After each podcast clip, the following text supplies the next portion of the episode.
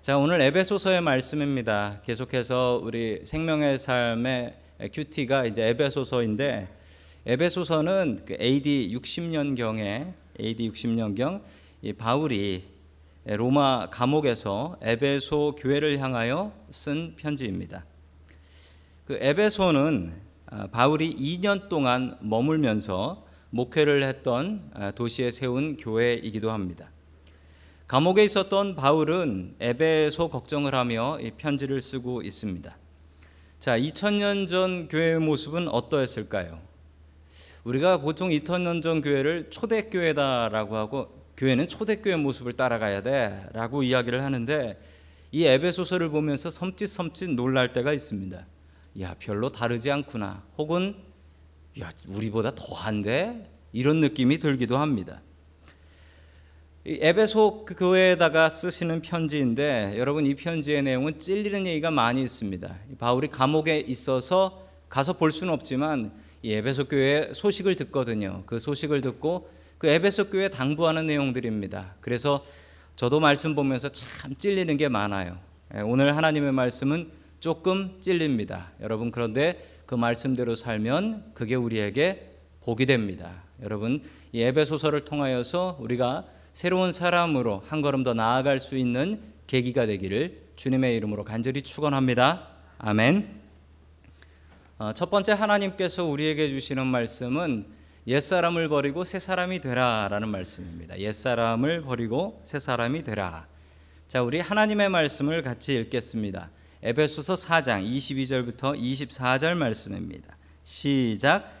여러분은 지난 날의 생활 방식대로 허망한 육정을 따라 살다가 썩어 없어질 그 옛사람을 벗어 버리고 마음의 영을 새롭게 하여 하나님의 형상을 따라 참 의로움과 참 거룩함으로 지으심을 받은 새 사람을 입으십시오. 아멘.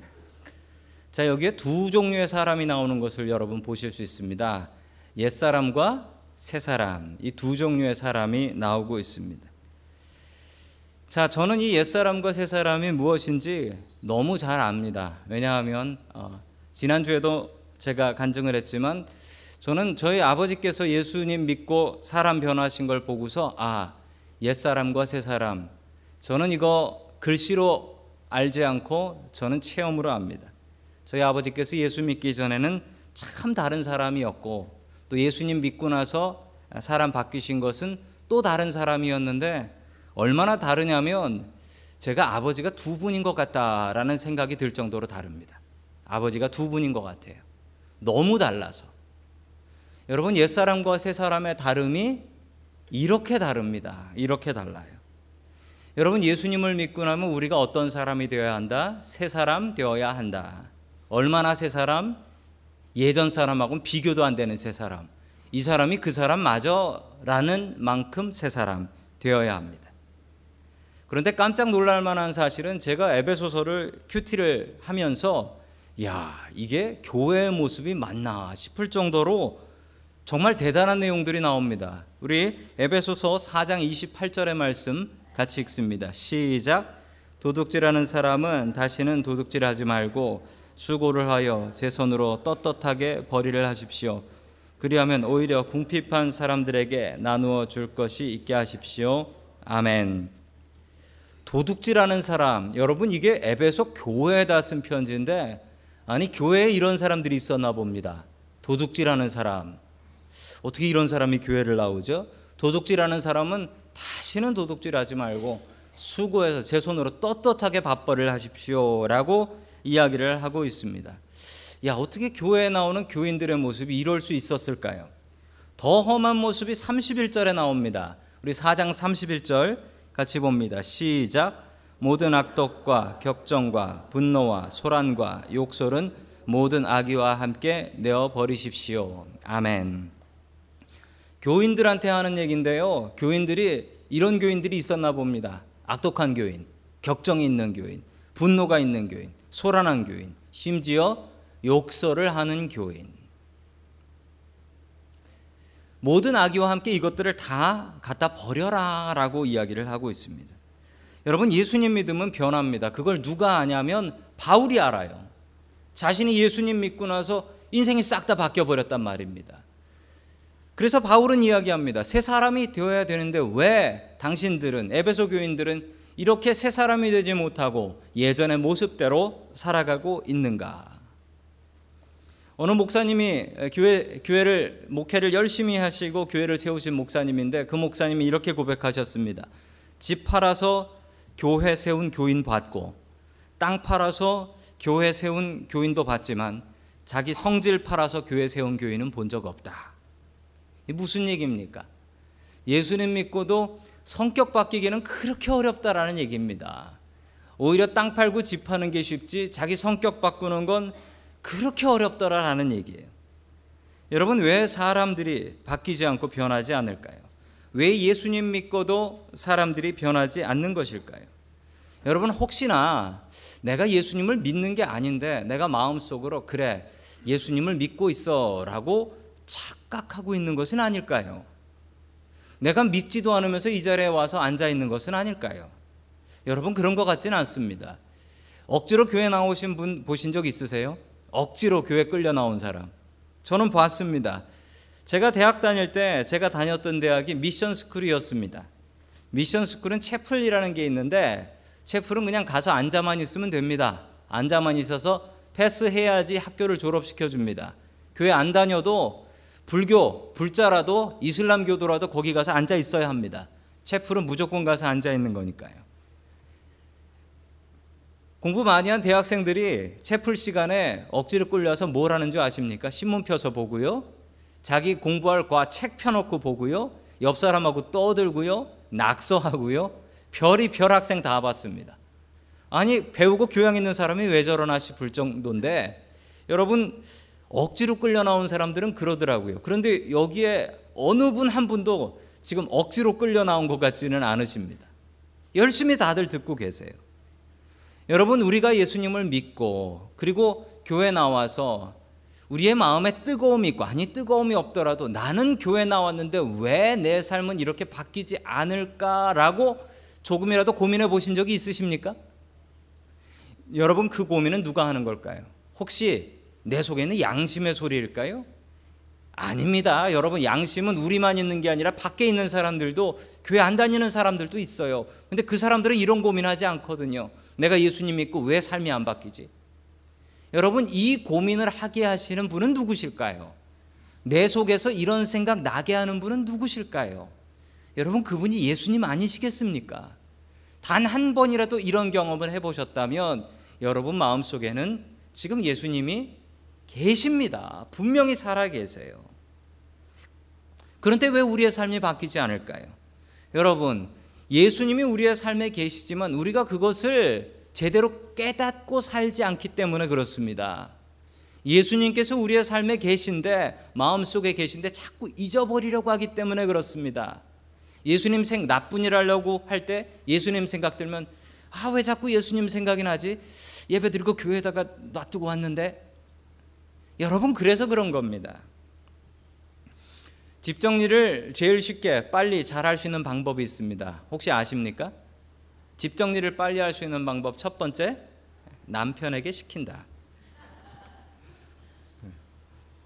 두 번째 더 확실한 방법이에요. 남편한테 시켜서는 마음, 마음처럼 안 돼. 두 번째는 뭐냐면 어, 목사님께 신방을 신청한다입니다. 그러면 그날까지 하늘이 무너져도 다 치워져요. 다 치워. 걱정 마세요. 예, 집을 이사하셔가 집 정리가 안 된다. 그러면 신방부터 신청하시면 됩니다. 아주 놀라워요. 아, 지난주에도 이사 신방을 한 군데를 갔었습니다. 아, 그런데 집에 가 보니까 그냥 집에 뭐 줄 서 있는 것처럼 이 군대 같이 이렇게 딱딱 정리가 돼 있어요. 정리가 돼 있어요. 그리고 기도 제목 달라고 하면은 아니 얼마나 경건한 기도 제목들을 내는지 몰라요. 그 예배 드리는 모습들을 보면요. 신방 가서 예배 드리는 모습을 여기가 천국이구나. 그 느낌이 들어요. 그런데 여러분, 그 집이, 그 집이, 신방받는 그 집이 항상 그렇게 살까요? 항상 그렇게 깨끗하고, 항상 찬양 울려 퍼지고, 항상 무릎 꿇고 기도하고 그럴까요? 저는 그걸 바랍니다만 아마 그러지 않을 겁니다. 왜 그 집이 그렇게 정리를 해놓고 왜 그 집이 그렇게 경건하게 예배를 드릴까요? 예, 보잘 것 없지만 제가 갔기 때문입니다. 제가 갔기 때문에 그렇게 청소를 하고 그렇게 예배를 드리는 거예요. 겨우 목사 하나 갔는데 겨우 목사 하나 갔는데 목사 하나 가니까 집이 그렇게 바뀌고 밝아지고 경건해지더라라는 겁니다. 여러분 제가 곰곰이 생각해 봤습니다. 무슨 생각을 했냐면 겨우 목사 하나 갔는데 집이 저렇게 바뀌면 저 집에 예수님 가시면 얼마나 바뀌어야 될까? 여러분 예수님께서 내 마음속에 계시고 나와 함께 하시며 내가 하는 모든 것을 같이 하고 보고 계신다면 여러분 우리의 삶이 안 바뀌는 게 이상하지 않습니까? 제가 여러분 집에 정말 귀찮겠지만 가서 며칠 살겠다라고 하면 여러분 무척 부담되시겠지만 그때부터는 제 눈치 무척 보실 거예요. 여러분 예수님께서 나와 함께 하십니다. 분명히 그렇습니다. 그렇다면 왜 우리의 삶이 바뀌지 않을까요? 눈치를 보지 않기 때문에 그렇습니다. 여러분 눈치 보고 살아야 됩니다. 누구의 눈치입니까? 예수님의 눈치입니다. 어느 목사님의 고백입니다. 그 목사님은 항상 항상 신방 다닐 때 어디 길을 나설 때 주먹을 꼭 쥐고 다니셨대요. 오른손 주먹을 꼭 쥐고 다니셨답니다. 그래서 교인들이 무서워가지고 물어봤답니다. 우리 목사님이 예전에 주먹을 좀 쓰셨나? 목사님 왜 이렇게 주먹 쥐고 다니십니까? 그랬더니만 그 목사님의 대답이 이거였어요. 내가 이 손은 예수님 붙잡은 손입니다. 잊지 않으려고 이 손 꼭 주먹 쥐고 다닙니다. 목사도 이거 안 쥐고 다니면 주먹 안 쥐고 다니면 예수님 나와 함께 하신다라는 것을 잊어버린다라는 거예요. 여러분 어떻게 하시겠습니까? 여러분 항상 주님 생각하셔야 됩니다. 여러분 하루에 몇 번이나 주님 생각하십니까? 아침에 일어날 때 주님 생각하며 일어나십니까? 저녁에 주무실 때 여러분 주님 생각하시면서 주무십니까? 여러분 내가 왜 안 바뀌나 그런 고민을 하지도 마십시오. 내가 새 사람이 되어야지라는 마음은 결심은 하지도 마십시오. 딱 하나만 생각하십시오. 주님께서 나와 함께 하셔. 나를 보고 계셔. 이 생각 하나만 하십시오. 이러고 삶이 바뀌지 않으시면 저한테 찾아오십시오. 여러분 예수님 믿으면 새 사람이 되어야 됩니다. 그건 내가 억지로 바뀌려고 바뀌는 것이 아닙니다. 주님께서 나와 함께 하셔. 주님께서 우리 집에 계셔. 주님께서 보고 계셔. 이 생각만 하고 가십시오. 여러분 그러면 우리의 삶은 분명히 바뀝니다. 여러분 주님 생각으로 우리의 삶을 바꿀 수 있는 저와 여러분들 될 수 있기를 주님의 이름으로 간절히 축원합니다. 아멘. 두 번째 마지막으로 하나님께서 우리에게 주시는 말씀은 화를 조절할 줄 알라라는 말씀입니다. 우리는 화를 조절할 수 있어야 됩니다. 새 사람이 되어야 된다라고 했는데 그새 사람이 되어야 되는 가장 중요한 첫 번째 항목은 여러분 화를 내지 않는 화를 조절하는 것이라고 바울은 이야기합니다. 가장 중요한 것은 노여움을 풀고 사는 것입니다. 2012년에 사우스 다코타에서 있었던 일입니다. 예, 저 남자분이 사형수입니다. 도널드 뮬러라는 분인데 저분이 사형수인데 무슨 죄를 지었냐면 저 옆에 있는 티나 컬이라는 분이 계신데 저분의 아홉 살 난 딸 베키라는 여자애를 납치해서 아, 강간하고 잔인하게 살해했습니다. 그래서 사형 판결을 받고 사형을 기다리는데 이 사우스 다코타가 사형 집행을 잘 안 해요. 22년 만에 사형을 집행하게 되었습니다. 그런데 저 남자 때문에 한 가정이 완전히 다 망가져 버렸어요. 저 티나의 가정이 완전히 망가져 버렸는데 어떻게 망가졌냐면 티나가 너무 사는 게 괴로워서 집 팔고 멀리 뉴욕으로 이사를 갔습니다. 딸을 잊고 살려고. 그런데 어떻게 딸을 잊어요? 이 여자분이 22년 동안 자기 딸 생일을 챙기고요. 22년 동안 자기 딸이 죽었는데 살아있는 것처럼 딸하고 매일매일 대화를 나눴대요.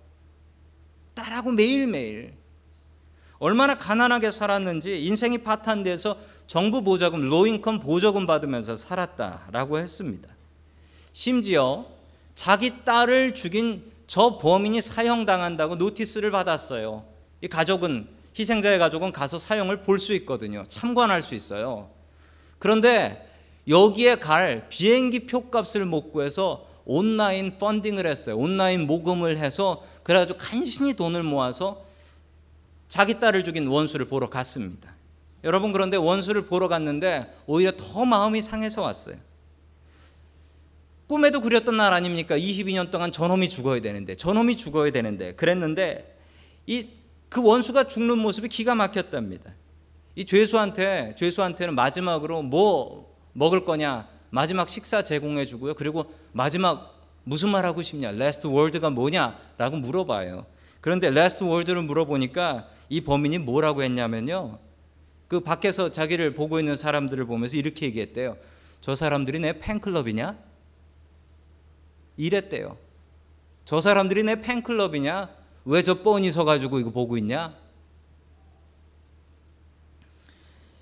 22년 동안의 세월이 티나에게는 자신의 분노, 화와의 싸움이었습니다. 그런데 더 안타까운 것은 죽은 딸도 불쌍하지만 딸의 어머니는 더 불쌍합니다. 앞으로 남은 세월을 어떻게 어떤 분노로 살아갈까요? 원수는 죽었지만 저게 내 팬클럽이냐? 이러고 죽었으니 이 분노를 어떻게 하겠습니까? 지난 5월에 뉴저지에서 있었던 일입니다. 저희 교회와 같은 교단 PCUSA 그리고 저하고는 학교 선배이신 찬양교회 허봉규 목사님이라는 분이 계십니다. 참 목회를 잘하시는 분이신데 이분의 딸내미 23살 된 딸내미가 있습니다. 23살 된 딸내미가 주일날 새벽에 17살짜리 소년의 칼에 찔려서 죽었어요. 죽었어요. 딸이 저녁 때 집을 나갔다가 밤새 들어오지 않은 겁니다. 이 아버지의 마음이 얼마나 찢어졌겠어요. 딸을 찾다 찾다 전화하다 못 찾아서 예배에 와서 일부 예배 때 설교를 했습니다. 설교를 했는데 하나님의 나라에 대해서 천국에 대해서 설교를 했어요. 일부 예배 끝나고 났는데 경찰한테 연락이 온 거예요. 당신 딸이 죽었으니 경찰서로 오라고. 근데 이분이 대단한 목사님이에요. 2부, 3부 예배 설교를 하고 갔어요. 2부, 예, 2부 3부 예배 설교를 그냥 평소 하던 거랑 똑같이 하셨어요. 그래서 교인들이 목사님한테 그런 일이 생겼는지 알지도 못했대요.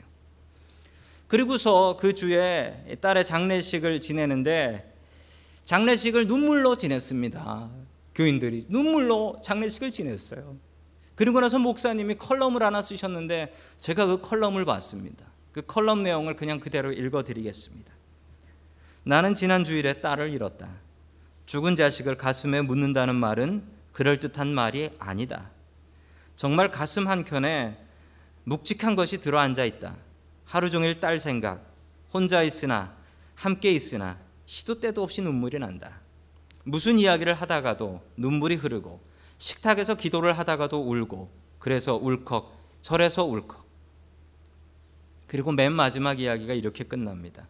나는 이제 아들을 잃은 적이 있는 같은 처지에 하나님을 믿는다. 저는 이 말이 그렇게 감동이 되더라고요. 나는 이제 아들을 잃은 적이 있는 같은 처지에 하나님을 믿는다. 대단한 목사님이에요. 대단한 목사님. 여러분 티나하고 허 목사님의 차이가 뭡니까? 딸을 잃은 것은 똑같습니다.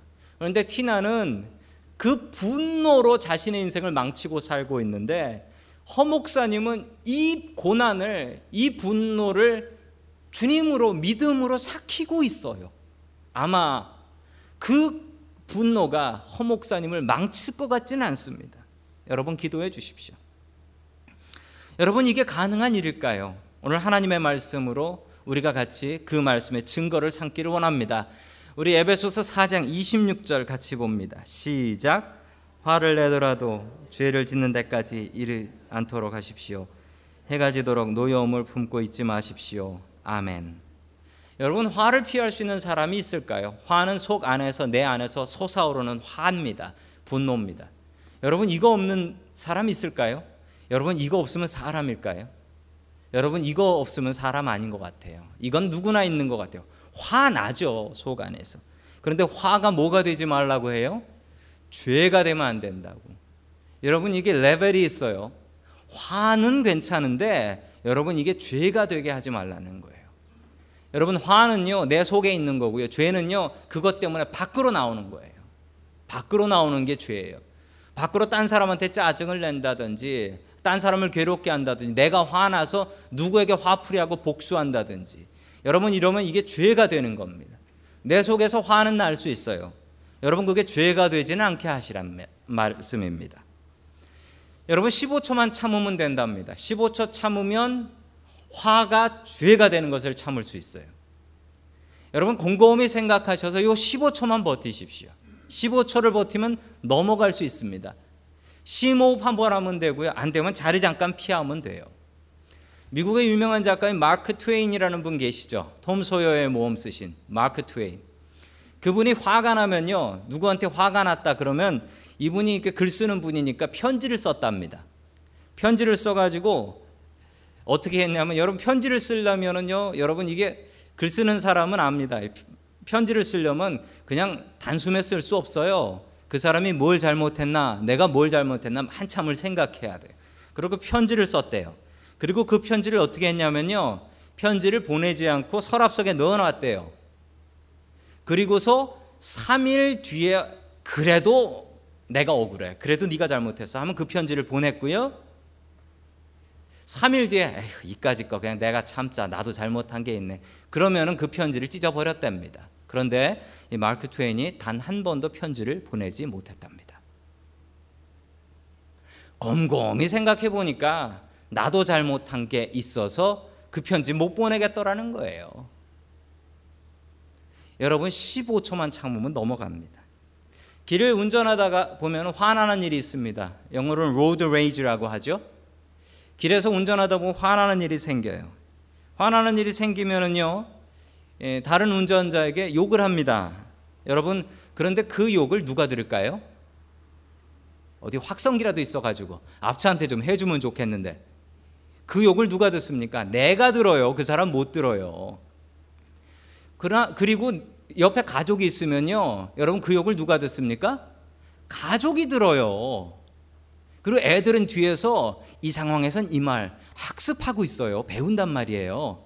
그래서 애들이 욕을 어디서 배우냐면 차 안에서 배워요.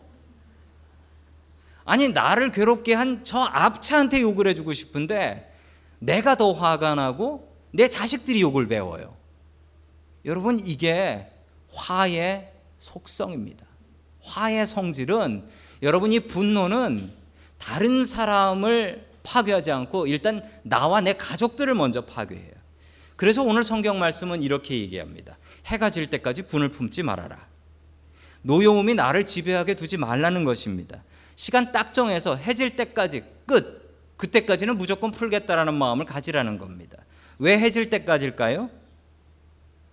해질 때까지 안 풀면 잠잘 때 생각나겠죠. 잠잘 때 무슨 생각할까요? 잠잘 때 그 사람하고 싸우는 생각하죠.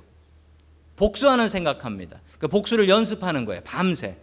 여러분 그러면 누구 손해일까요? 원수는 코를 골고 자고 있어요. 나는 밤새 복수를 연습하는 거예요. 그러면 오래 못 삽니다. 그 증거가 있습니다. 저 두 분이 세계에서 가장 오래 사신 세계 최장수 부부예요. 저 남자분이 퍼시 애로스미스라는 분인데 저 사진 찍을 때 105살.